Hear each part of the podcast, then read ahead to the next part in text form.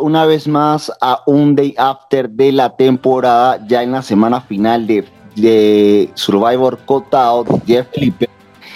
Pues, como saben, cada día es más difícil tener segmento porque despedimos a los mejores jugadores de esta temporada y lamentablemente nos encontramos con una de las personas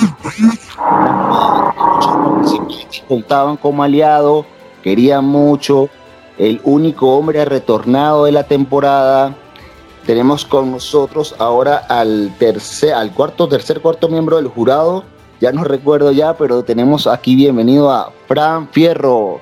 Bienvenido, Fran. Buenas, buenas. Buenas, ¿cómo están? El quinto, el quinto miembro del jurado. El quinto miembro del jurado, ya, Fran. Ya estamos llenando la casa.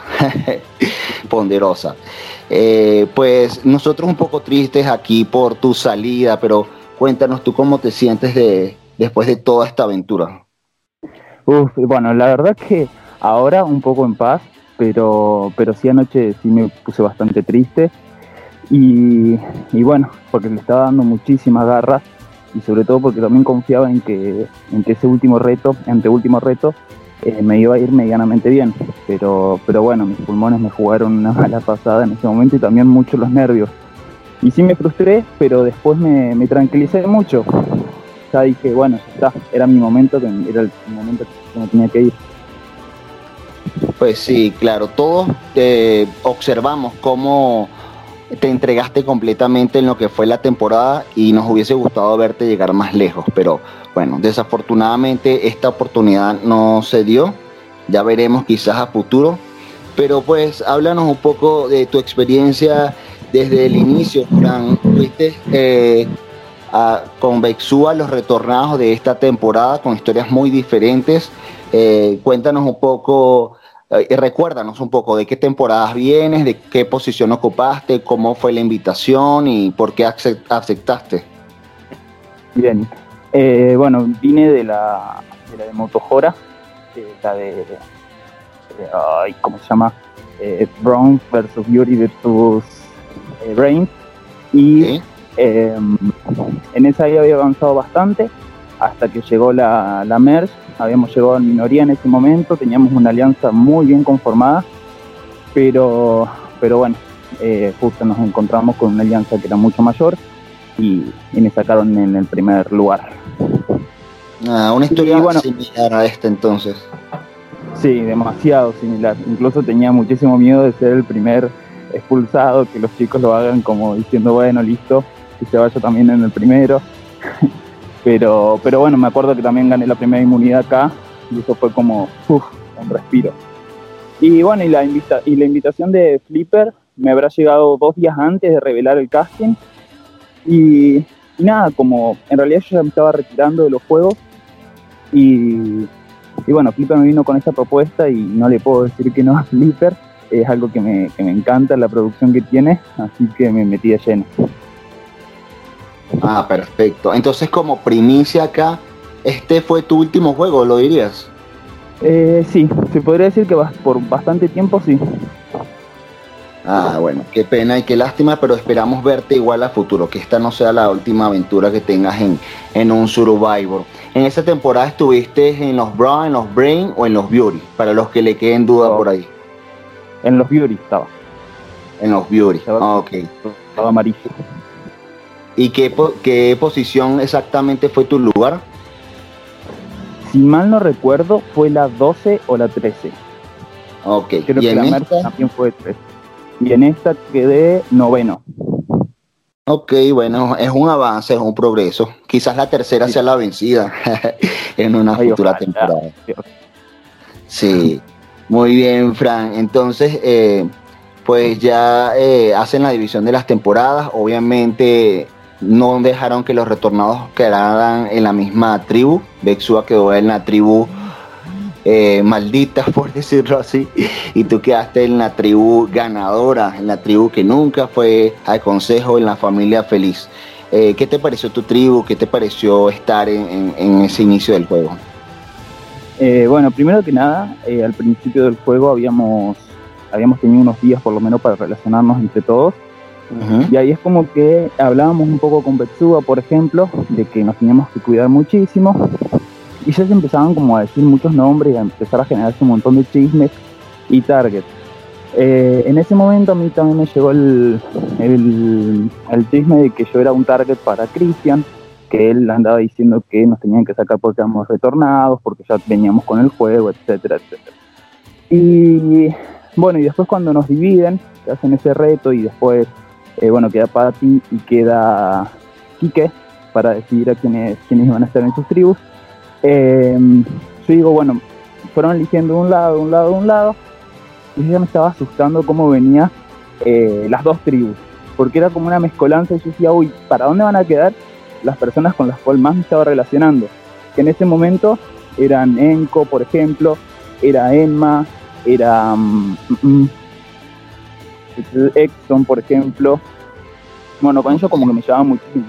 Y hasta que eligen a Betsua y a mí me mandan para el lado donde ya estaba en Manuel, estaba Quique, estaba Jorge. Eh, habían algunas personas que yo decía, apa, no sé si, si quisiera estar de ese lado. Pero en ese momento es como yo elijo a, mal no recuerdo, elijo a Exxon y, ahí como que empezaron las buenas, empezaron a aparecer todos los nombres que yo quería y, bueno, y me pude tranquilizar un poco. Eh, ya después cuando se conforma la, familia feliz de Co, eh, me empecé a relacionar con todos, era como un objetivo bastante grande el de poder sacar mi, juego social, explotarlo lo más posible y traté de relacionarme con todos. Habían algunos que eran bastante silenciosos, otros como que se daban muchísimo la charla, como Enma, como, bueno, Enco, Erico, eran personas con las cuales podías tener una charla súper amena. Eh, y después con los, con los Taos, yo tenía mucho el miedo de que eh, a Betua le la hagan Carlali, porque justamente yo quería llegar a Merck y hacer un trabajo con ella. Pero bueno, la sacaron rapidísimo y dije, apa, pero a la vez me tranquilizó porque el target de Christian hacia los retornados empezaba como a bajar. Y bueno, y ya después cuando estábamos en, en Kona, eso sí, muy buena relación entre todos. Eh, yo sí tenía como un objetivo bastante claro en ese momento, que era el de deshacer algunas asociaciones que estaban existiendo, como era la de Osvaldo, Emma y Fariña. Eh, era algo que a mí hacía muchísimo ruido. Y si bien en un momento alguien dijo que yo manipulé a los nuevos o los intentaba manipular. En realidad lo que yo les decía era la información que yo tenía de ser un espectador de otros juegos y de, de conocer por dónde venían algunas alianzas. Eh, entonces ahí empecé a disparar contra Fariña. Lo intenté hacer lo más tranquilo posible, pero obviamente eso terminó llegando a manos de Fariñas del lado de Enma, es lo que yo supongo. Porque a Enma en un momento yo le digo, eh, bueno, pero tené cuidado con esto, con esta, con Fariñas, porque él es muy traicionero, qué sé yo. Bueno, empiezo a contarle como su historial, que él obviamente también lo conoce, y ya él me dijo que de eso no había que preocuparse ahora, y ahí se me prendió la, alarma. Ok. En un momento, ay, pasó moto. En un momento, eh, nos asociamos, hacemos esa alianza que, ya se han dicho en varios de After, que fue la de eh, Fariñas, Enma, Enco, Exxon y Jens, yo. Pero una alianza muy superficial, porque mientras estábamos en esta alianza, yo ya me iba enterando de que se iban conformando otras alianzas por debajo. Y además que yo ya le estaba tirando todo ese target a Fariñas, digo, es imposible que esta alianza pueda continuar así.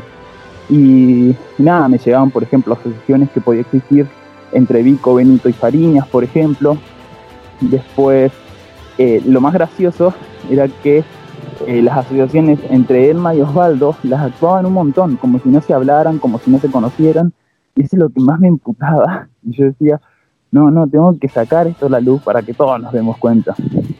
En fin, pero ahí en ese momento sí le doy como mi palabra a Toño, por ejemplo, de decirle, yo te cuido las espaldas, o me cuidas las espaldas, y si empieza a sonar nuestros nombres, nos cuidamos. Pero bueno, em, eso fue más o menos como mi parte en, en, ese momento. Ok.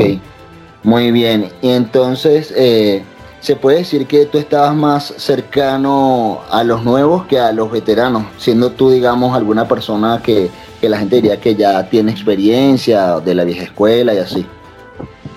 Eh, sí, pasa que también ellos eran como, o por lo menos la experiencia que yo tengo con, con personas así, que se sueltan a todo, no es que solamente te hablan de estrategia o, o solamente tienen unas palabritas así sueltas, y además que no traen ninguna asociación, entonces puedes hablar las cosas muy claras con ellos. Eh, así que sí, me relacioné un montonazo más con los nuevos que con los veteranos. ¿No te daba miedo, Frank, que a lo mejor siendo el experimentado con los veteranos, cuando estuvieran ya en la menor cantidad de jugadores posibles, tú fueras como el descarte obvio de esa alianza? ¿De los veteranos? ¿O de los, no, de nuevos? los nuevos? O sea, porque tú eras el, el, el experimentado, el retornado, eh, y así, pues, o sea, que te vieran, que no te vieran como un igual porque ellos eran nuevos y tú eras el diferente, el, el otro, por así decirlo sí tenía un poquitín de miedo cuando eh, se empezaron a dar los swaps. Pero yo, por ejemplo, la alianza más grande que tuve dentro del juego fue la de Conenco. Y Conenco nos decíamos los dos, eh, sin problemas, que éramos los aliados números uno que teníamos. Después, una segunda carta que yo tenía, que era alguien que yo confiaba muchísimo, era Vico. Eh, con Vico podíamos hablarnos la vida también y, y había una confianza muy fuerte con él. Así que no tenía miedo por esa parte porque llegado el momento sé que podríamos empatar algo o incluso ir en busca de ayuda de los, de los quienes queden de descarte de la otra alianza. Que en ese caso siempre mi, mi carta escondida eh, fue Toño, aunque él no lo piensa así. ¿Quién no lo piensa así, Toño? Mm, yo creo que no, que no lo piensa así. Qué? Porque eh, él se dejó llevar por varias cosas que se fueron diciendo, eh, que yo supuestamente en un momento podía ir contra él, o que esa alianza también quería ir contra él en principio del juego. Eh, lo cierto es que con Toño, lo que a mí me gustaba de Toño es que él sí, a diferencia de los otros, podía poner, eh, podía decirte, mira, yo no voy a estar en ninguna alianza, pero te voy a ayudar en tal, tal, tal cosa. Entonces decía, bueno, de una, eh, va a estar conmigo Ah, cuando llegamos a MERS, me, empiezo a, me empiezo a enterar de las asociaciones que tiene Toño, eh, bueno, ese grupo de veteranos que existía, etcétera. Y ahí eh, Toño ya como que empezó a soltar la mano y empezamos a mentirnos bastante. Entonces, eh, lo, que él, lo que él recibía era justamente eso, como que yo nunca confié en él lo suficiente y como que le cerré las puertas porque me fui con la alianza de los nuevos. Uh. Claro, claro, sí. Pues sí, obviamente él se hubiese visto amenazado de, de quedarse allí o, verse como un último número, que es lo que eh, ya hace rato vienen diciendo en las entrevistas acá, que nadie como que quiso aliarse con ustedes porque nunca los hicieron ver como parte de, sino como pues vas a estar como, o como último, básicamente era lo, que decían. Eh, Fran, también eh, que venías hablando de Fariñas y que poniéndole target a Fariñas y todo esto, eh, ¿Ya te habías jugado con Fariñas o no? No, jamás había jugado con Fariñas. Sí okay. sabía muchas cosas que él hacía. ¿Por quién o por qué? O sea, ¿de dónde salió como ese target hacia Fariñas eh, basado en, en, otras experiencias que no fueran contigo? Eh, cuando yo entré al juego, yo dije me voy a aliar con Fariñas. Uh -huh. me, me, gusta su juego y yo decía, bueno, podemos ir juntos hasta un cierto punto. Cuando él me hablaba a mí, me hablaba como muy palabras sueltas, muy como, ¿cómo decirlo? Que no estaba interesado en formar un juego social conmigo, eh, de generarme confianza ni nada de eso. Como si tranquilamente me podría estar haciendo comer de su mano o que ni siquiera, ni siquiera me, me considere. Eh, cuando yo me empiezo a enterar de su juego social era muy fuerte con otras personas, ahí es cuando digo, Fariñas no me considera a mí y yo tengo que empezar a derribarlo, porque esto va a terminar mal para mí. Ok. Y ahí fue cuando empezó eh, mi ataque hacia él. Ok, ok. Claro, sí, sí, eso tiene mucho sentido y, y, era algo que no, no sabíamos en realidad porque hasta ahora lo que se había visto en confesionario de parte y parte, o sea, de tu parte hacia ver a Fariñas como un target principal a sacar y de Fariñas hacia ti como diciendo que, tú nunca le diste oportunidad de nada, como que siempre tuviste en la mira eh, de alguna manera como una obsesión con quererlo a él fuera. Eh, pues nos preguntábamos qué, qué, onda había pasado allí porque eh, se comentaba que no había jugado con, con él antes. pero eres la segunda persona, porque lo han dicho en un confesionario que más adelante vamos a ver, y habrá que preguntarle a, Fariñas qué opina al respecto, que habla de eso de que Fariñas no, no concretaba nada, o sea, como que no, no, no justificaba alianzas y yo creo que eso fue lo que le costó a él su juego en esta ocasión, que aún sigue todavía con vida, que a lo mejor regresa al juego y gana, no lo sabemos, pero por lo menos a salir, porque dijeron algo muy similar a todo lo que tú estás diciendo, Fran. Muy bien.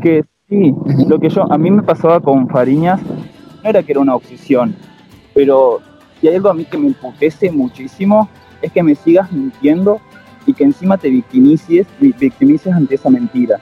Era un Fariñas constante que estaba victimizándose con nosotros y nos decía, estoy solo, estoy solo, nadie me abre las puertas, yo. Mientras tanto por detrás estaba formando alianzas a cada rato, alianzas en las cuales a él lo tendría que haber sido hecho sentir muy seguro de cómo estaba posicionado. Eh, victimismo y también muchísimas mentiras. Yo así no podía eh, confiar en él. Él dice que yo le cerré las puertas. Yo al principio estaba súper abierto con él. Yo sentí más las puertas cerradas de él hacia mí que las mías hacia él. claro, sí, sí, sí, eso me queda muy claro. O sea, con mentiras y víctimas es muy difícil jugar. Entonces, eh, bueno, Dijeron por ahí que Lauren era la serpiente, que Emma era la rata. ¿Qué sería Fariña en tu historia? Em, no sé, yo a Fariña en realidad le tengo muchísimo precio y le pondría un animal, un felino le pondría. Pondría un, una pantera o un tigre, un animal que es bastante solitario, que se mueve eh, bastante rápido y y que ataca cuando, cuando ataca. El tema también de Fariñas es que él a veces se siente encerrado, ataca y ya después cuando está huyendo no se da cuenta que lo estaban esperando otros animales. Eh, así que ese animal le pondría a él. Bueno, tigre la o una tigresa de Fariñas. La tigresa Fariñas. Está muy bien. Bueno, eh, sabemos que obviamente tu paseo, digamos, al inicio del juego fue bastante eh, cómodo, entre comillas, o sea, no hubo sorpresas con la tribu inicial, eh, con la segunda, o sea, en el primer swap, pues también estuviste de alguna manera seguro, se puede decir, o sea, antes de, lo que fuera la merge, tú no estabas, digamos, en una mala posición. No, estaba eh, súper tranquilo. Lo que sí me empezó a asustar fue el, segundo swap. ahí sí le, agarró un poco de miedo porque ahí ya habían venido algunas personas que estaban jugando en otros lados. Eh, estaba Fariñas, estaba Patti, estaba Cristian, eh, un Toño que estaba bastante dudoso de que si estaba o no estaba con nosotros. Y ya se empezaban como a hablar de algunas asociaciones entre Cristian, Patti y Toño, por ejemplo. Y bueno, un Fariñas que también parecía mover los hilos en todas las alianzas y que, que por ejemplo había dado el nombre de Lauren para que la quiten del otro lado. Entonces, eso ahí, por ejemplo, a mí me puso en alerta y yo ahí también empecé a tratar de, a tratar de moverme. Sobre todo con Jens, sobre todo con Vico, tratábamos de ver la posibilidad, no de sacar a Cristian, no como arrinconarlo para que suelte su ídolo y nosotros ir contra Fariñas. Pero bueno, era como algo ahí y obviamente esa es una bala que podía regresarse hacia mí. Tenía que tener mucho cuidado. Pero eso hubiese estado muy interesante si hubiese pasado un consejo así. Hubiese sido igual de emocionante a lo que pasó del otro lado. Bien, Fran. Eh, y entonces en esta etapa eh, inicial, antes de llegar a la MERS, ¿no hubo quizás algo que tú consideres importante o, trascendental que no se haya dicho? O, pues de alguna manera fue tranquilo, como veníamos diciendo? Eh, sí, no, no hubo nada trascendental. Lo que sí creo que antes de la MERS ahí se hizo como el quiebre de esta familia de la que se hablaba y que como que dio vuelta al juego de una manera, o sea, dio, dio el giro al juego completamente. Lo que sucedió en la otra tribu fue con la en Benito, Enma y todo eso. Porque encima, yo tengo que ser claro en algo, yo con Enma sí quería trabajar y quería trabajar un montonazo. Pero ah, también estaba mi alianza ahí involucrada, o las personas que más quería, que era Exxon, que era Enco, por ejemplo, y yo no les podía soltar la mano. Aún si yo comprendía el juego de Enma, aún si yo quería un montonazo de Enma y quería trabajar con él, yo no les podía soltar la mano. Así que eso fue como para mí bastante trascendental en el juego y fue el, giro completo. Como dijeron también algunos chicos en el Day After, eh, la salida de Benito fue lo que cagó todo completamente también. Así que eso. Claro, sería otra la historia si Benito no hubiese mandado esa captura. Exacto. Exacto. Sí, a lo mejor no, no te estuviéramos acá tan pronto, Fran. Muy bien, y ya cuando, cuando están en la Merge y sale James y eh, obviamente quedas en minoría y todo esto, ¿tú sabías que iban por James? O sea, ¿tú estabas tranquilo de alguna manera de que si alguien se iba, no ibas a ser tú o si te cogió por sorpresa su salida? Eh, yo tenía la inmunidad en esa, así que yo estaba súper tranquilo. Ah, cierto, lo, que no estaba, lo que no estaba tranquilo era contra quién iban a disparar. Yo sí tenía la intuición de que iban a ir por alguien de abajo perdón Jens, no alguien de abajo, sino alguien como que ellos consideraban que estaba en nuestro fondo o que era uno de los más casados. Em, pero no sabía que podían ir por ser, eso no, eso sí me tomó por sorpresa. Pero sí que podía ser uno en los nuestros, sí o sí, eso sí. ¿Y cómo te moviste tú a partir de, ese consejo tribal, sabiendo que ya estabas en una clara minoría? Porque lo que se viene hablando de ti particularmente es que todo el mundo dice que tú pudiste haber fácilmente encajado con el otro grupo. O sea, pudiste jugar allá si hubieses querido y a lo mejor tampoco estuvieras aquí. O sea, ¿te arrepientes de eso o, qué estabas haciendo eh, a nivel de juego?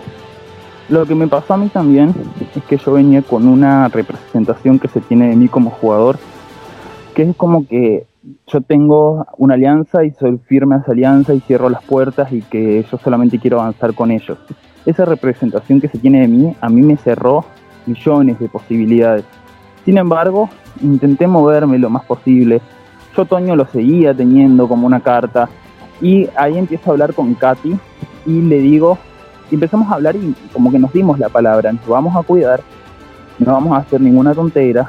Eh, cuando salga un nombre mío, nos cuidamos, etcétera, como que la palabra con ella estaba firme y yo la iba a cumplir a rajatabla también porque se había, como, se había como hecho muy parte de, mí en cuanto a alianzas. Pero bueno, también allá la decisión de ella. Eh, así que yo intenté moverme como ser el hijito de Katy y de Toño. Y, que, y que ellos, ahora yo decía, tengo que ser un seguidor, es mi momento de ser el seguidor, pero era muy imposible porque seguían, seguían muchas balas disparándose hacia mí como que yo era el que manipulaba a los nuevos, que yo controlaba a, ellos, etcétera. Entonces era muy difícil que yo se me pueda quitar esa idea de que estaba en una alianza. De hecho, Toño y Katy no lo van a desmentir. Yo con ellos les di millones de palabras, los cuidé muchísimo también, pero bueno, no recibí del otro lado eso. Ese era mi único movimiento, porque después Cristian, por ejemplo, eh, fue muy particular, porque antes de la, de la merch eh, él como que inventó algo, no sé si lo inventó, si malinterpretó, pero mm, habíamos tenido como una conversación en un momento, cuando nos vemos por primera vez, y yo le digo, sé que vos me tiraste target eh, al, inicio del juego, eh, entonces solamente quería saber si eso era verdad, que sé cuánto. Él me dijo que no, que no era verdad.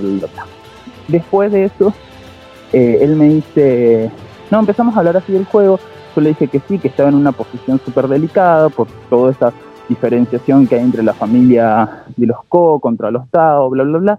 Pero yo solamente traté de empatizar con él. Lo que él hizo fue como tomar eso y decir que yo había dicho que él iba a ser la persona siguiente y como que yo le cerré las puertas directamente a él. Cuando dijo eso, no hubo más chat con Cristian hasta mm, ante uno, uno de los últimos consejos en los cuales estuve, no hubo más conversación con él, así que las puertas con Cristian se habían cerrado ahí. Con Carlos, em, cuando regresa de Redención, hablábamos un poco y me generaba un poco de, confianza en un momento. Pero cuando pasa esto del uso del ídolo en el segundo consejo tribal, yo digo, si tienen que dispararme, que me disparen a mí, porque yo había hablado con los chicos y como pelotudo les dije que yo tenía el ídolo. Entonces, si yo tenía el ídolo, para cuidarnos teníamos que hacer que vayan de manera clara hacia uno de nosotros. Yo sabía que habían tirado las carnadas de que iban a ir contra mí o contra Lauren, creo. Cuando empiezan a decir esas cosas, eh, digo, bueno, yo quiero reafirmarlo todavía y ganarme la gente en contra. Entonces fui con Lauren y le digo, mira Lauren, vamos a hacer algo. Vamos, ella es muy famosa por reenviar conversaciones. Entonces le dije, yo te voy a mandar unos mensajes que vos tenés que reenviárselo a Carlos. En esos mensajes como que yo empecé a decir que no confiaba en Carlos, que él volvió, a la redención y está controlando el juego, que él decide quién se va y quién se queda. Millones de cosas que incluso las pienso un poco.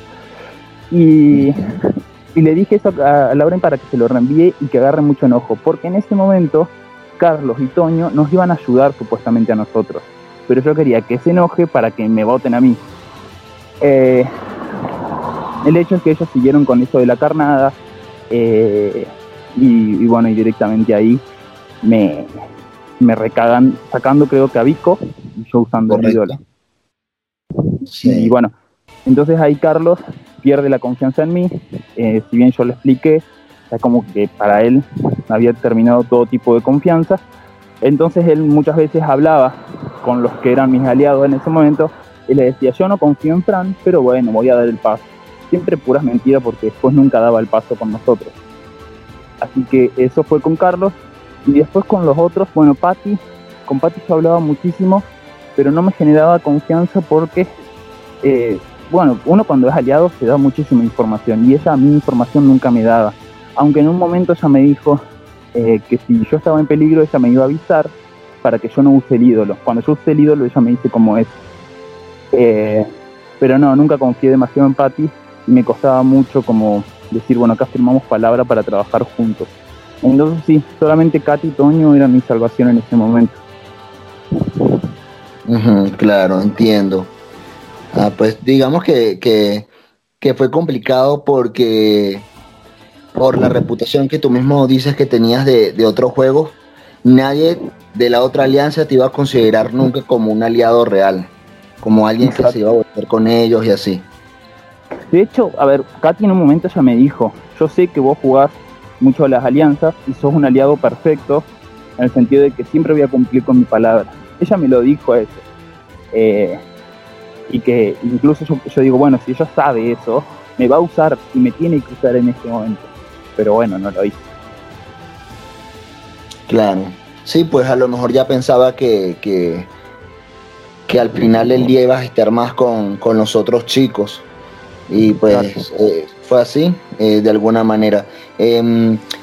Otra de las cosas que más se dice es que fuiste el jugador más social, de alguna manera que hablaba más con todos, el que todos querían, el que todos eh, de alguna manera contaban con él, estuvieras o no en, en, la misma alianza. Por ejemplo, Enma lo dijo, Vico lo dijo, en confesionario, Enoch lo dijo y así, entonces Lauren también lo dijo, como que muchas personas te consideraban como un aliado muy cercano, em, obviamente por el buen juego social que hiciste, pero al final del día entiendo que tu alianza eh, real estaba con, con Enoch y con Vico. Em, sí, no tanto con Vico, perdón Vico, te reamo, pero más con Enoch. Ok. ¿Qué se llama Enco o por qué le dices Enco a Enoch o cómo está la cosa? Ah, perdón, no, perdón, perdón, siempre me confundo. Sí, Todo el rato le ha dicho Enco. y dije, bueno, a lo mejor, a lo mejor se llama Enco y en el, en el formato se puso Enoch, no lo sé, no estoy seguro. no, no, Enoch, Enoch. Siempre tengo esa, ese, ese dilema. Cuando lo hablo digo Enco. Bueno, la dislexia de, de Fran pero el cariño está. sí, obvio, obvio. Pero sí, mi, aliado principal era él, era Enoch. Y, a él lo iba a cuidar, pero con todo lo iba a cuidar. Eh, y de los demás, era como que al que le di mi palabra completa fue a él. Y después los demás, bichotas, los amo todos, pero llegaba un momento en el cual teníamos que atacarnos y yo posiblemente iba a atacar a varios de ellos. Muy bien. ¿Y consideras porque de Nock a lo único que han dicho aquí es que fue un peón, que fue una marioneta, que no aporta nada estratégicamente? ¿Tú quizás que lo conocías más podrías decir algo distinto o piensas que su juego sí fue un poco débil? No, a mí me encantaba hablar con Enoch sobre, sobre todo por eso, porque es un jugador muy observador, es muy silencioso, sí, pero él siempre se quiso mantener bajo el radar. Nosotros era algo que constantemente hablábamos de que, si, que muchas veces en el juego no se le da crédito a estos jugadores que van muy por debajo y que sí hablaban de estrategias. Conmigo Enoch hablaba un montón de estrategias y, y, hablábamos sobre millones de posibilidades de cómo podíamos ver, movernos, etcétera. Porque sí, una final soñada que teníamos con él era los dos llegar a la final. Después veíamos quién nos acompañaba. Pero él, él no sé, es muy inteligente, no quiero tampoco tirarle tanto target, y, pensaba muchísimo las cosas. Eh, pero sí, sé que mucha gente lo, tomaba como peón o como, alguien que era seguidor, básicamente. Claro, era sí, muy errado igual eso. Sí, yo estoy de hecho de acuerdo contigo, aunque no conozco eh, a ciencia cierta el juego de Nock porque no estaba allí metido, sí eh, sé que muchas veces subestiman el juego de la gente más callada o que juega debajo del radar y él aparte siendo un jugador nuevo que nadie conoce, pues más subestimado es. Entonces eso, eso pesó un poquito en el juego, pero pues aún está con vida en redención, no sabemos que vaya a su... Hemos visto en el reality real que personas calladas, una Natalie ha ganado, entonces eh, pues por ahí podemos ver quizás más sorpresas de los jugadores que quedan eh, en el juego todavía, no en redención, sino como parte de, allí, ¿tú crees que hay alguien que esté dominando? ¿Hay alguien a quien la gente le está haciendo el juego, se están siendo ciegos al no sacarla?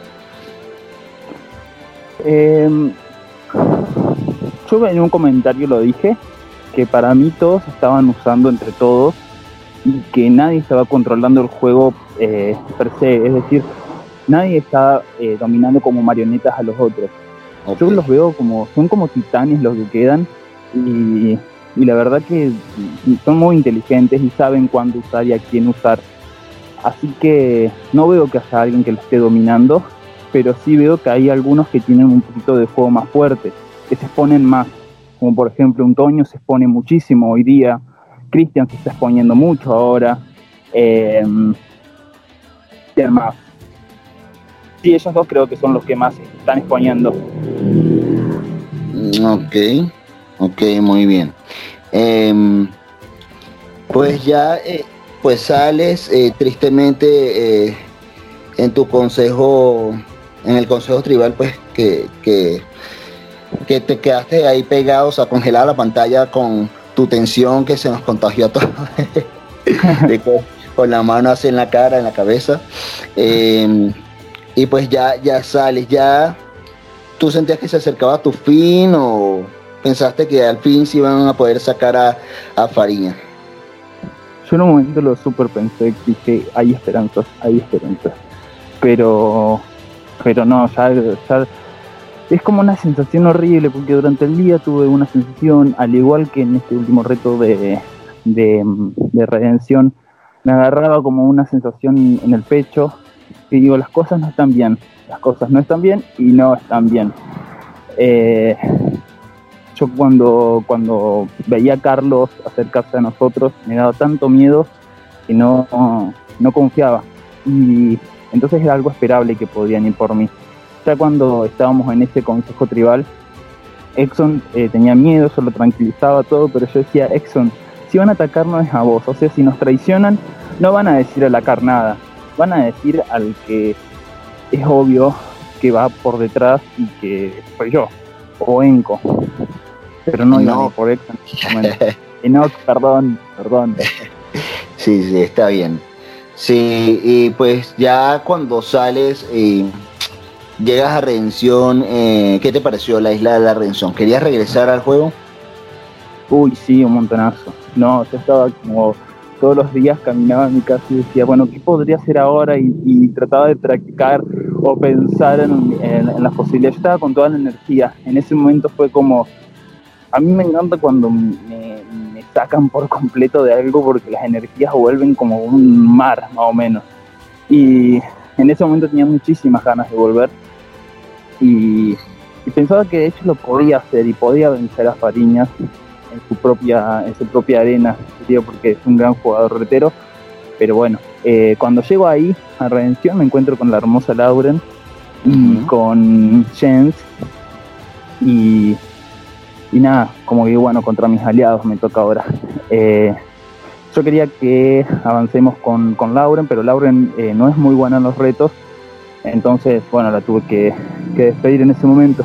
Y después llega el amor nuestro, Pariñas, eh, que ahí se puso lindo la isla de la redención. Sí. Y bueno, y me, acerco a Jens, le digo, Jens, tenemos que dar todo lo posible para quitar a Fariñas. Y no, es un hijo de perra. Eh, Fariñas nos hacía bosta y, bueno, avanzó hasta que bueno, se va Jens, y después cae eh, Enoch, que ahí viene, bueno, mi perdición. Correcto, claro. Sí, pues eh, yo creo que, hubiese sido como tu satisfacción plena el haber podido sacar a Fariñas, aunque sea en redención. Encima estaba ahí con mi mayor aliado y con mi mayor rival. Era como mirarlos a los dos y decir, la puta madre. Sí, sí, claro, claro, te entiendo. Bastante tenso esa situación. Eh, vemos que, obviamente hubo muchas rivalidades y cosas así como venganza, porque no encaja otra palabra. ¿Tú dirías que, tenías así como una sed de venganza? O sea, tú te hubieses dado por servido si Fariña salía del juego y después te sacaban a ti. Eh, o, eso era indiferente? No, yo no me iba a dar por vencido nunca. Era Fariña, después yo quería hacerlo Bosta Cristian, y así iba a tratar de ir uno por uno a Carlos también, le agarré mucha hambre. Eh, esas eran como las personitas que yo quería sacar. Eh, yo incluso a Katy le dije en un momento, le digo, eh, ay, ¿cómo es que le dije? Eh, por favor, dame la posibilidad de irme después de Fariñas al menos. Obviamente yo también quería seguir en el juego, pero le dije eso para que por lo menos ahí cumpla su palabra. claro. Sobrevivir un, pasito más. Y, bueno, ya Fran, este, bueno, Fariñas ha estado teniendo un desempeño muy muy bueno en los retos. Eh, tú pierdes por dos segundos. Esa es la diferencia que te tiene a ti fuera del juego.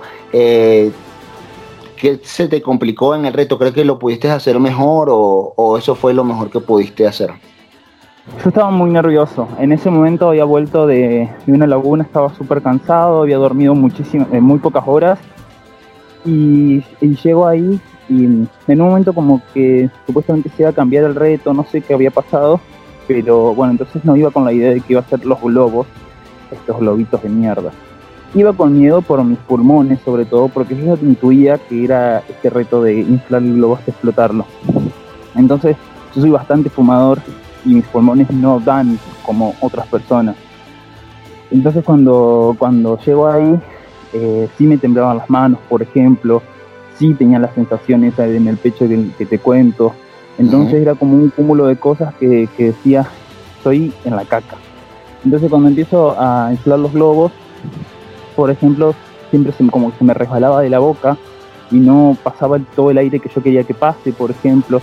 Después los dedos al estar tembloroso era como que se me rebalaban del globo. Entonces era mm, incluso, sí, yo había pensado antes, yo tengo que inhalar por la nariz y seguir largando aire por la boca. Pero, pero bueno, en ese momento no me salía, y solamente estaba por la boca largando aire y después tenían que agarrar una gran cantidad de aire y, largarlo. Y así entonces eso fue, me fue ralentizando un montonazo. Los globos de mierda, eso que no flotaban nunca. Los compraste como de muy buena calidad y entonces costaron para reventar a lo mejor. Y entonces tu, tu, tus pulmones no ayudaron mucho. Ya saben, chicos, si quieren tener mejor desempeño en Flipper, no fumen. que les puede jugar en contra. Y bueno, y Fariña, que ya tiene experiencia soplando, pues ya vimos que le, que le fue muy bien, porque en un minuto lo hizo. Sí. Sé que ya, ya está acostumbrado a eso. Le encanta soplar a Fariña. Sí, sí, por lo visto. Ay, bueno, Fran. Y pues eh, lamentablemente ya, ya pues sales, ya eres parte de, la ponderosa actual. Eh, ya pues no vas a regresar al juego, pero tienes una labor muy importante como jurado, que es decidir a quién pueda ganar el juego y hemos visto que un voto incluso puede hacer la diferencia. ¿Qué vas a tomar tú en cuenta como jurado? Eh, tratar de tomar en cuenta las tres, los tres pilares, sería mayor estrategia, mayor juego social y mayor juego retero. Eh, al menos, por lo menos, llevarse un porcentaje de eso es cierto igual que la estrategia es como el 60% de, de un jugador, después el juego social es un 30, no, un 40 y, un 20 le quedaría al lorretero. Así que en eso hay que tratar de ir midiendo a cada, a cada uno de los jugadores. Em, eso, y también personas que se hayan intentado arriesgar, eh, personas que, que le hayan puesto mucha pasión al juego si es algo que a mí me gusta es que estés obsesionado por el juego y que le estés dando tu 100. Eh, eso es eh, para mí algo ocupado. Después una persona que... Mm, mm, mm. no, eso, eso. Básicamente eso. Eh, con, esa frase que dice, ¿consideras que hay alguien que no está dando el, el 100% o todos tienen oportunidad de ganar? Hoy yo creo que todos tienen oportunidades de ganar creo que todos están con muy buen nivel. Eh, sí hay personas como que son más eh, menos fuertes en los retos, por ejemplo, pero lo compensan con la estrategia o con lo social. Pero sí pienso que todos están dando su 100 en este momento. Eso sí lo veo. Yo pienso igual que tú. Y todo va a depender de cómo vendan su juego al final. De hecho, Totalmente. A, los, que seguimos el formato original, hemos visto que la única persona que mujer que ha ganado dos veces, eh, fuera, fue como de las jugadores que, las personas veían más débiles, que nunca ganó retos, ni inmunidad, ni, ni, estuvo en mayoría, en fin, tuvo muchas cosas en contra y ganó. Entonces eh, está el campo equilibrado en ese sentido y pues cada quien sabrá qué movimiento hacer para ganar sus puntos y tener más, más oportunidades de ganar en, en la final. Exacto, completamente. Y también, de hecho, creo que es muy importante lo que se venga a hablar en Ponderosa o eh, las cosas que se digan ahí en el consejo sobre las cosas que sucedieron detrás de bambalinas y cosas que nosotros no pudimos observar, como eran las conversaciones estas que tenían entre los aliados. Por ejemplo, a mí que eh, escuchar el Day After de Emma hablando sobre Christian de esa manera, y yo creo que le, sumó muchísimos votos, por ejemplo. Eh, es decir, que nos cuenten ellos cómo fueron las, decisiones detrás de escena y, quién hablaba más, quién proponía menos, quién se cuidaba, por ejemplo, y, y por qué se cuidaba, que nos dé sus razonamientos de por qué se cuidaba y no hablaba, etcétera. Así que eso creo que va a ser muy importante. Si es que uno de ellos, eh, bueno, en realidad dos al menos de ellos van a llegar ahí. Así que, o uno. Que bueno, eso. Muy bien, Fran. Eh, ¿Algo más que, quieras decir con respecto al juego que, quieras que nos haya dicho? Pues ya como eh, palabras finales, saludos. ¿Te pareció? Ah, esa pregunta me faltó. ¿Te pareció mejor esta temporada que la anterior? ¿Cuál te gustó más? Ay, qué pregunta difícil. Eh, a ver, hay cosas muy diferentes.